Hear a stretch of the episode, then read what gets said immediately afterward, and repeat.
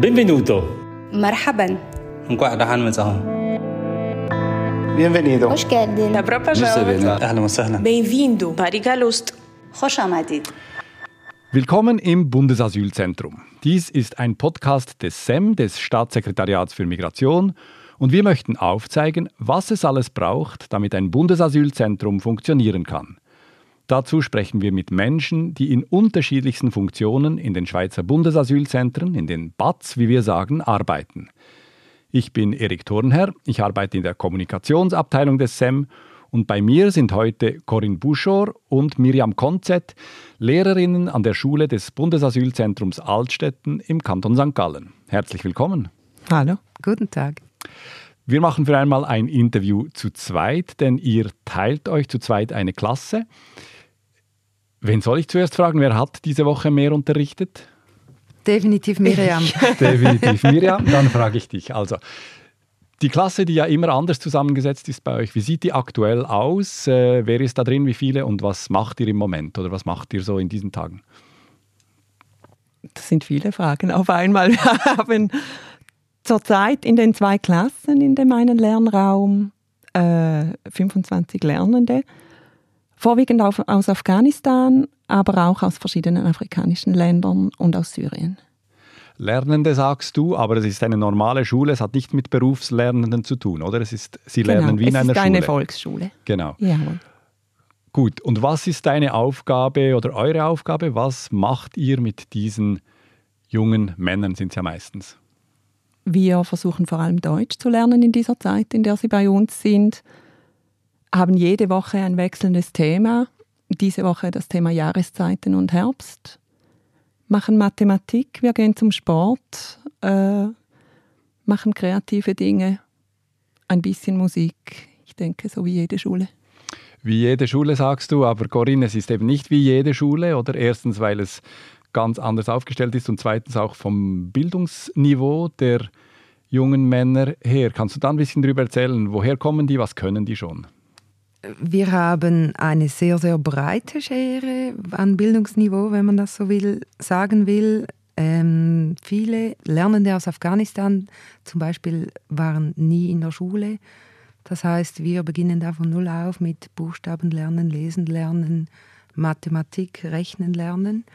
Und dann gibt es aber auch solche, die sind unglaublich gut gebildet. Ähm, da müssen wir manchmal fast schauen, huh, was machen wir mit denen noch genau? Also die haben teilweise Kantonsschulniveau, genossen eine gute Schulbildung, wissen selbstständig, was sie wollen, was sie noch erarbeiten wollen und was sie brauchen. Und es kommen jede Woche neue Jugendliche zu euch in die Klasse, oder? Ja, jeden Montag kommen die neuen Lernenden dazu. Austreten können sie jeden Tag, aber am Montag kommen die neuen Lernenden in die Klasse und erleben unseren Lernraum und schauen, wie wir da arbeiten und lernen und gliedern sich so nach und nach ein. Wie macht man das als Lehrerin, wenn die Klasse jede Woche neu aussieht und äh, wie gliedert man die Leute ein? Ich denke, wichtig ist, dass die Struktur sehr klar ist. Wir haben ganz viele Rituale, die jeden Tag gleich ablaufen. Beginnt am Morgen mit dem Hallo sagen und das Dokument abgeben. Und ist auch sehr wichtig, damit sich die Jugendlichen orientieren können und wissen, was passiert. Äh, jeden Montag kommen neue. Die, die schon hier waren, können sie eigentlich gerade an der Hand nehmen und einführen, was auch oft so ist. Und wie machen Sie das? Die, die schon da waren, wie, wie nehmen Sie die Neuen an die Hand? Sie kommen mit demselben Bus zur Schule. Wir sind etwas weiter weg vom, von der Unterkunft. Sie werden oft vom Bus gebracht, einige laufen. Sie führen sie zur Garderobe, zeigen ihnen die Garderobe, bringen sie mit rein, sodass wir Hallo sagen können und sie begrüßen können. Rituale hat Miriam gesagt. Corinne, kommen dir noch andere Rituale in den Sinn, damit man so eine Klasse führen kann? Wir haben einen Gong, der zeigt, jetzt ist Start, jetzt ist Pause. Ähm, das ist sicher ein ritualisiertes Element. Beim Thema, beim Wochenthema, so wie Miriam gesagt hat, bei ähm, Jahreszeiten und Herbst, da gibt es immer dieselben Abläufe. Wie lernen wir neue Worte mit einem Bild? mit einem Wort unten dran. Das ist stark ritualisiert aufgebaut, sodass die, die Lernenden einfach wissen, ah, jetzt kommt das und das ist dann der nächste Schritt. Das bringt Sicherheit und Klarheit. Und habt ihr ein Ziel mit ihnen, was sie in der Zeit, die sie bei euch verbringen, lernen sollen oder können? Langes Schweigen. Langes Schweigen, es gibt viele Ziele. Fang du mal an. Ja, wir haben definitiv das Ziel, Ihnen ein bisschen etwas mitzugeben an erster Stelle. Wie funktioniert der Alltag überhaupt in der Schweiz? Sie kommen hier an nach einer langen Reise und wissen viele alltägliche Dinge nicht, wie sie hier gemacht werden und ihnen ein Stück Sicherheit zu vermitteln, eine gute Schulzeit zusammen zu haben in diesen drei Monaten und wenn sie dabei noch Deutsch lernen, ist es gut. Aber das höre ich richtig raus, das ist sekundär. Quasi die Schulbildung, das effektiv Schulische. Es ist sehr unterschiedlich, wer aus diesen drei Monaten wie viel mitnehmen kann. Ja. Für mich ist Pünktlichkeit ein wichtiger Begriff. Das lernen wir tagtäglich aufs Neue. Manchmal gelingt es, manchmal überhaupt nicht. Wieso ist dir Pünktlichkeit wichtig? Weil wir in der Schweiz alle so pünktlich sind und weil man das können muss, oder weshalb? Ja, ich denke mir wirklich, wenn du am nächsten Ort ankommst und schon mal nicht pünktlich bist, zeigt das kein gutes Licht auf dich. Äh, wenn du einen Zug nehmen willst und zehn Minuten zu spät bist, dann ist der Zug weg. Das muss man lernen, dass hier die Schweiz dass man in der Schweiz extrem pünktlich sein sollte. Ja. Und haben die Jugendlichen die Fähigkeiten überhaupt oder die Kapazität nach dem, was sie erlebt haben, die Dinge aufzunehmen, die ihr ihnen beibringen wollt? Es gibt so der Moment, wenn ein Jugendlicher, ein Lernender hier war, von eins bis zwei Wochen später, wo wir auch zu uns sagen, hey, jetzt ist er angekommen. Also ich denke, es braucht eine gewisse Zeit, alles aufzunehmen. Wie läuft das hier bei uns im Schulzimmer? Was lernen wir? Und dann gehen sie aber schon ihre Lernschritte vorwärts. Da einige mehr, andere weniger. Aber ich denke, ab diesem Moment sehen wir enorme Prozesse und Entwicklungsschritte, die da abgehen, teilweise. Es hängt sehr stark von den Jugendlichen ab, was sie überhaupt in der Lage sind nach dieser langen Flucht oft auch körperlichen Beschwerden, die sie noch mitbringen, zu leisten oder dass die Situation zu Hause einfach sehr schwierig ist und dass sie beschäftigt. Und äh, mhm. das kommt auf jeden Fall zuerst und dann kommt die Schule. Erzählen Sie davon, von all diesen Dingen, die Sie erlebt haben, zu Hause oder auf der Flucht. Teilweise erzählen sie davon, zeigen auch Bilder, von wo sie herkommen. Man kann heute auf Google Earth viele Häuser der Jugendlichen auch wirklich sehen. Und was erzählen sie euch da? Sind das alles schlimme Sachen oder sind es schöne Sachen auch? Was kommt da? Es kommt definitiv beides. Äh, schöne Momente von Festen, wie sie sie gefeiert haben, wie sie gekocht haben zu Hause, was sie erlebt haben, auch auf der Flucht manchmal schöne Erlebnisse. Und das andere auch. Und das, das andere Schwere. sind welche Geschichten, die sie mit euch teilen? Wie sie auf der Flucht durch die Wälder getrieben worden von der Polizei zum Teil. Wir gehen manchmal auch hier in den Wald und haben dann das Ziel, Wald bei uns ist Naherholungsgebiet, Lebensraum, in dem man sich wohlfühlen darf. Und dann kommen manchmal in diesen Momenten Geschichten, wie sie auf der Flucht waren in Wäldern, quer durch die Wälder durchrennen mussten und das mit enorm viel Stress teilweise auch verbunden war, wenig Wasser, und das Ziel war einfach, am nächsten Ort musst du sein und dort steigst du wieder in einen Bus ein und dann geht es weiter. Game, The Game nennen, nennen sie das. The Game, also die Flucht ist ein Spiel? Ja, das ist ein Action-Game. Jeder Versuch ist ein Spiel. Wow. Okay. Und wie ist das für euch, diese Geschichten zu hören? Findet ihr das schön, weil das ein Vertrauensbeweis ist oder ist das schwierig, weil es so viele schwierige Geschichten halt auch sind? Ich staune manchmal. Mittlerweile gelingt es mir besser, einfach zuzuhören und zu sagen, hey, ich bin da, ich höre aktiv zu, ich höre, was du sagst. Das Verarbeiten kommt aber erst zu Hause. Ähm, bei dir, also dass du mir, verarbeitest? Ja. Und Miriam, du? Ja, es beschäftigt mich, was die Jugendlichen für Geschichten erleben und, und erlebt haben in ihrem jungen Alter. Und ich finde das definitiv ein schwieriger Teil unseres Berufs. Und Was motiviert dich dennoch, diesen Beruf zu machen oder an dieser Schule zu sein? Dass es auch gerade so viele gute Momente gibt, die wir zusammen erleben und die Jugendlichen sehr dankbar sind für die Schule und die Struktur, die sie erhalten bei uns. Aber diese Struktur geht ja dann irgendwann zu Ende, oder? Also entweder werden sie woanders hingeschickt, meistens in einen Kanton oder sogar aus der Schweiz heraus. Äh, wie geht ihr mit dem um, wenn die Jugendlichen dann austritt, sagt ihr dem so rein klinisch, aber es ist ein Abschied, oder, von der Klasse. Wie geht ihr mit dem um? Mittlerweile dürfen wir die Lernenden im Camp unten, das ist dort, wo sie leben, verabschieden. Also das im heißt, Camp sagt ihr oder sagen die Lernenden, nur damit das klar ist, das ist das BATS. Genau, die Lernenden nennen es Camp. Wir dürfen dort hingehen und ihnen die Lernmaterialien mitgeben, die sie bei uns erarbeitet haben. Sie bedanken sich, das finde ich immer einen extrem rührenden Moment, wenn, wenn man sieht, wie wertvoll die Zeit hier für sie war oder wie sie sich bedanken. Ich schließe daraus, es ist wertvoll. Ähm, es ist berührend, aber es ist auch wichtig, dass wir Tschüss sagen können. Teilweise haben wir später noch Kontakt mit einigen Jugendlichen, auch schon sind sie uns besuchen gekommen in der Schule. Das ist schön.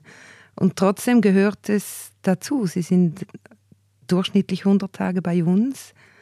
Wir sind eine kurze Station in diesem ganzen Verfahren, Asylentscheid, ja, nein. Und wir haben den Auftrag, sie zu beschulen und wir müssen sie ziehen lassen. Also, Mhm. Den Auftrag, sie zu beschulen, hast du gesagt. ja. Gibt es einen Lehrplan? ja, wir folgen dem Lehrplan. Ihr folgt dem Lehrplan folgen vom Kanton St. Gallen. Ja, es ist ja ein gesamtschweizerischer Lehrplan, aber ja, wir haben diese Sparte vom Kanton St. Gallen und die, das ist unser Auftrag. Ja. Aber den könnt ihr wahrscheinlich nur zu einem sehr kleinen Teil erfüllen, oder? Ja, wir versuchen es. Wir sind so quasi an die Strukturen der Kleinklassen gebunden. Das heißt, 14 Lernende sind bei uns in der Schule. Wir versuchen Deutsch machen, all diese Fächer, die auch im Lehrplan beschrieben werden. Vielleicht zur Erklärung muss man sagen, also äh, die Schule ist nicht Teil des SEM. Schule ist ja in der Hoheit der Kantone und das SEM hat mit dem Kanton St. Gallen eine Vereinbarung und der Kanton St. Gallen wiederum mit euch und ihr seid als Verein organisiert, TPT, und TPT betreibt diese Schule. Habe ich das ungefähr korrekt zusammengefasst? Das ist richtig so. Genau, also ihr als TPT macht im Auftrag des SEM und im Auftrag des Kantons diese Schule. Wie viele Freiheiten habt ihr da, was ihr machen könnt? Ich denke, da es keine Vorläufer dieser Schule gegeben hat, auch schweizweit nicht. Die Schule existiert erst seit dem neuen Asylgesetz, seit viereinhalb Jahren. Hatten wir sehr viele Freiheiten und es gab natürlich Vorgaben, aber wir haben auch ein bisschen heraus, es hat sich ein bisschen herauskristallisiert, was überhaupt möglich ist in dieser Zeit des Ankommens in der Schweiz. Wie seid ihr eigentlich dazugekommen, diese Schule oder dort zu arbeiten? Ich habe das Stelleninserat gesehen und habe realisiert, oh wow, das ist ein Job, den würde ich gerne machen, da kann ich die, die Welt ein kleines Stückchen besser machen jeden Tag und habe dann Miriam gefragt, ob sie Lust hat, das mit mir zu machen. Wir waren bis dahin Freundinnen und das ist jetzt das erste Mal, dass wir so beruflich miteinander arbeiten. Denn für mich war es wichtig, diese Stelle nicht alleine anzutreten, da ich mir bewusst war, das braucht Austausch, das braucht Reflexion und die kann ich nicht alleine machen. Und warum hast du Ja gesagt, als Corinne da gekommen ist und gesagt, komm, ich brauche dich? Ich habe überhaupt nicht gerade sofort ja. Ja. gesagt. Ich habe zuerst eigentlich Nein gesagt, weil ich davon ausgegangen bin, dass es eine intensive Stelle sein wird. Weil mir auch die Freundschaft sehr wichtig war zwischen uns. Äh, habe dann ein paar Mal drüber geschlafen und wir haben es doch probiert, was sich bewährt hat. Und noch nicht bereut. Überhaupt nicht. Was ist es, was dich fasziniert, weshalb du es machst? Also ich habe Primarlehrerin gelernt und auf der Unterstufe gearbeitet, habe nachher aber zehn Jahre überhaupt nicht im Schulbetrieb gearbeitet und es war eine schöne Rückkehr, aber auch nicht zum regulären Schulbetrieb, weil es wirklich ein ganz anderer Alltag ist schlussendlich. Und damit eben nochmal zur Frage, also bereut hast du es nicht, du findest, das ist immer noch der richtige Job für dich. Ich finde es nach wie vor schön, mit Schülern zu arbeiten, die gerne zur Schule kommen. Und das Ja, tun sie. Das tun sie. Mhm. Corinne, nochmal zu dir. Wie hast du es erlebt? Der Aufbau war relativ anspruchsvoll. Wir hatten viel zu tun und wenig Vorgaben, was zu tun ist. Also erst, das erste halbe Jahr war intensiv. Ja, Miriam nickt. Ich kann mich daran erinnern. Äh, mittlerweile kann man es viel mehr genießen, weil, weil es wiederkehrende Elemente drin hat, weil unser Lernmaterial aufgearbeitet ist. Ich genieße sehr, immer noch hier zu arbeiten und denke, es war auf jeden Fall die richtige Entscheidung, das zu machen. Und seid ihr euch immer einig in der Art, wie ihr unterrichten wollt? Überhaupt nicht. Aber ich denke, das ist auch gut. Also die Art, wie wir arbeiten, haben wir, glaube ich, in den letzten Jahren, da haben wir uns gefunden, mehr oder weniger. Aber natürlich haben wir Diskussionen, was auch gut ist. Was sind denn das für Diskussionen? Also wo seid ihr euch nicht einig? Was würdet ihr unterschiedlich machen?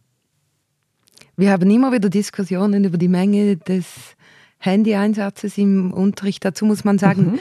ich äh, unterrichte mehrheitlich Mathematik. Dort braucht man kein Handy, außer man braucht einen Taschenrechner. Das lieber nicht, weil der Kopf ist zum Rechnen. Und im Deutsch ist es anders. Wir benötigen das Handy ganz oft als Übersetzungshilfe, wo es auch guten Dienst tut. Mhm. Und natürlich kommt dann vielleicht eine SMS rein, die gerade auch noch beantwortet wird. Genau, aber diese Diskussionen sind auch notwendig, damit wir auch wieder eine gemeinsame Haltung entwickeln können und die auch den Lernenden kundtun. Mhm. Letztendlich finden wir eigentlich häufig einen guten Konsens, der für alle stimmt. Und wie ist es mit der Disziplin? Du, Corinne, hast vorhin gesagt, Disziplin sei dir wichtig. Äh, ich war ja bei euch und habe festgestellt, ihr lasst relativ viel durch, wenn sie nicht mitmachen. Also die sind zum Teil sehr müde und dann habe ich dich beobachtet, Corinne, du hast ein bisschen Schultermassage gemacht, aber überhaupt nicht irgendwie sie gezwungen, jetzt zu lernen. Seid ihr euch da einig oder gibt es da auch Differenzen? Wir versuchen beim, bei jedem Jugendlichen individuell zu schauen, was ist überhaupt gerade möglich momentan. Sie sind morgens oft sehr müde unsere Schüler, sie haben zum Teil auch körperliche Gebrechen, die sie beschäftigen. Und wenn es möglich ist zu lernen, versuchen wir sie dazu zu motivieren. Ich glaube, ich bin schneller die, die sagt, komm, versuch's, versuch's. Du bist da toleranter und lässt Ich handle eher 20 Minuten Schlaf aus und dann, finde ich, wird wieder weitergearbeitet. Genau. Aber Sie sollen auch sehen, dass Lehrpersonen unterschiedlich sind und ich denke, zusammen ergeben wir ein ganz gutes Grundpaket an Lehrpersonen. Und was ist eure Hoffnung? Was glaubt ihr oder hofft ihr, ihnen mitgeben zu können, wenn sie dann gehen? Ich hoffe, dass sie bei uns eine gute Ankommenszeit in der Schweiz haben nach dieser doch anstrengenden Zeit der Flucht und finde es schön, wenn sie einige Alltagssachen doch mitnehmen können und sich wohlfühlen können in der Schweiz. Also ich kann das unterschreiben, was du sagst, Miriam. Und ich hoffe, dass Sie ein wenig weiterkommen in Ihrem Lernen, auch in Ihrem Lernbewusstsein. Wie erarbeite ich mir neue Lernstoffe? Wie finde ich den Zugang? Und dass es Sie motiviert, mehr zu lernen, vor allem auch mehr Deutsch zu lernen, um in Kontakt zu treten mit Menschen aus der Schweiz. Und glaubt ihr, dass euch das gelingt? Ah, das ist eine schwierige Frage. Wir sehen sie nur teilweise später wieder, die Lernenden. Ich hoffe, es gelingt uns. Ich habe gerade am Montag einen ehemaligen Lernenden gesehen und er kam auf mich zu, freudenstrahlend, hat mir die Hand geschüttelt und hat mit mir eine Konversation von zwei, drei Minuten auf Deutsch geführt. Da hat es definitiv geklappt. Das war schön. Ein schönes Erfolgserlebnis zum Schluss. Ich glaube, damit hören wir auf äh, mit der Hoffnung, dass sich diese jungen Menschen in der Schweiz oder anderswo ein bisschen besser integrieren können. Dank euch. Herzlichen Dank für dieses Gespräch, Miriam Konzett und Corinne Buschor. Danke auch. Vielen Dank. Merci. Bon midi didar. Спасибо. Пока. Шукран. Ма салема. Arrivederci. Hoşça kal. Sestyon. Dite nemir. Ma salama. Dahanual. Adeus.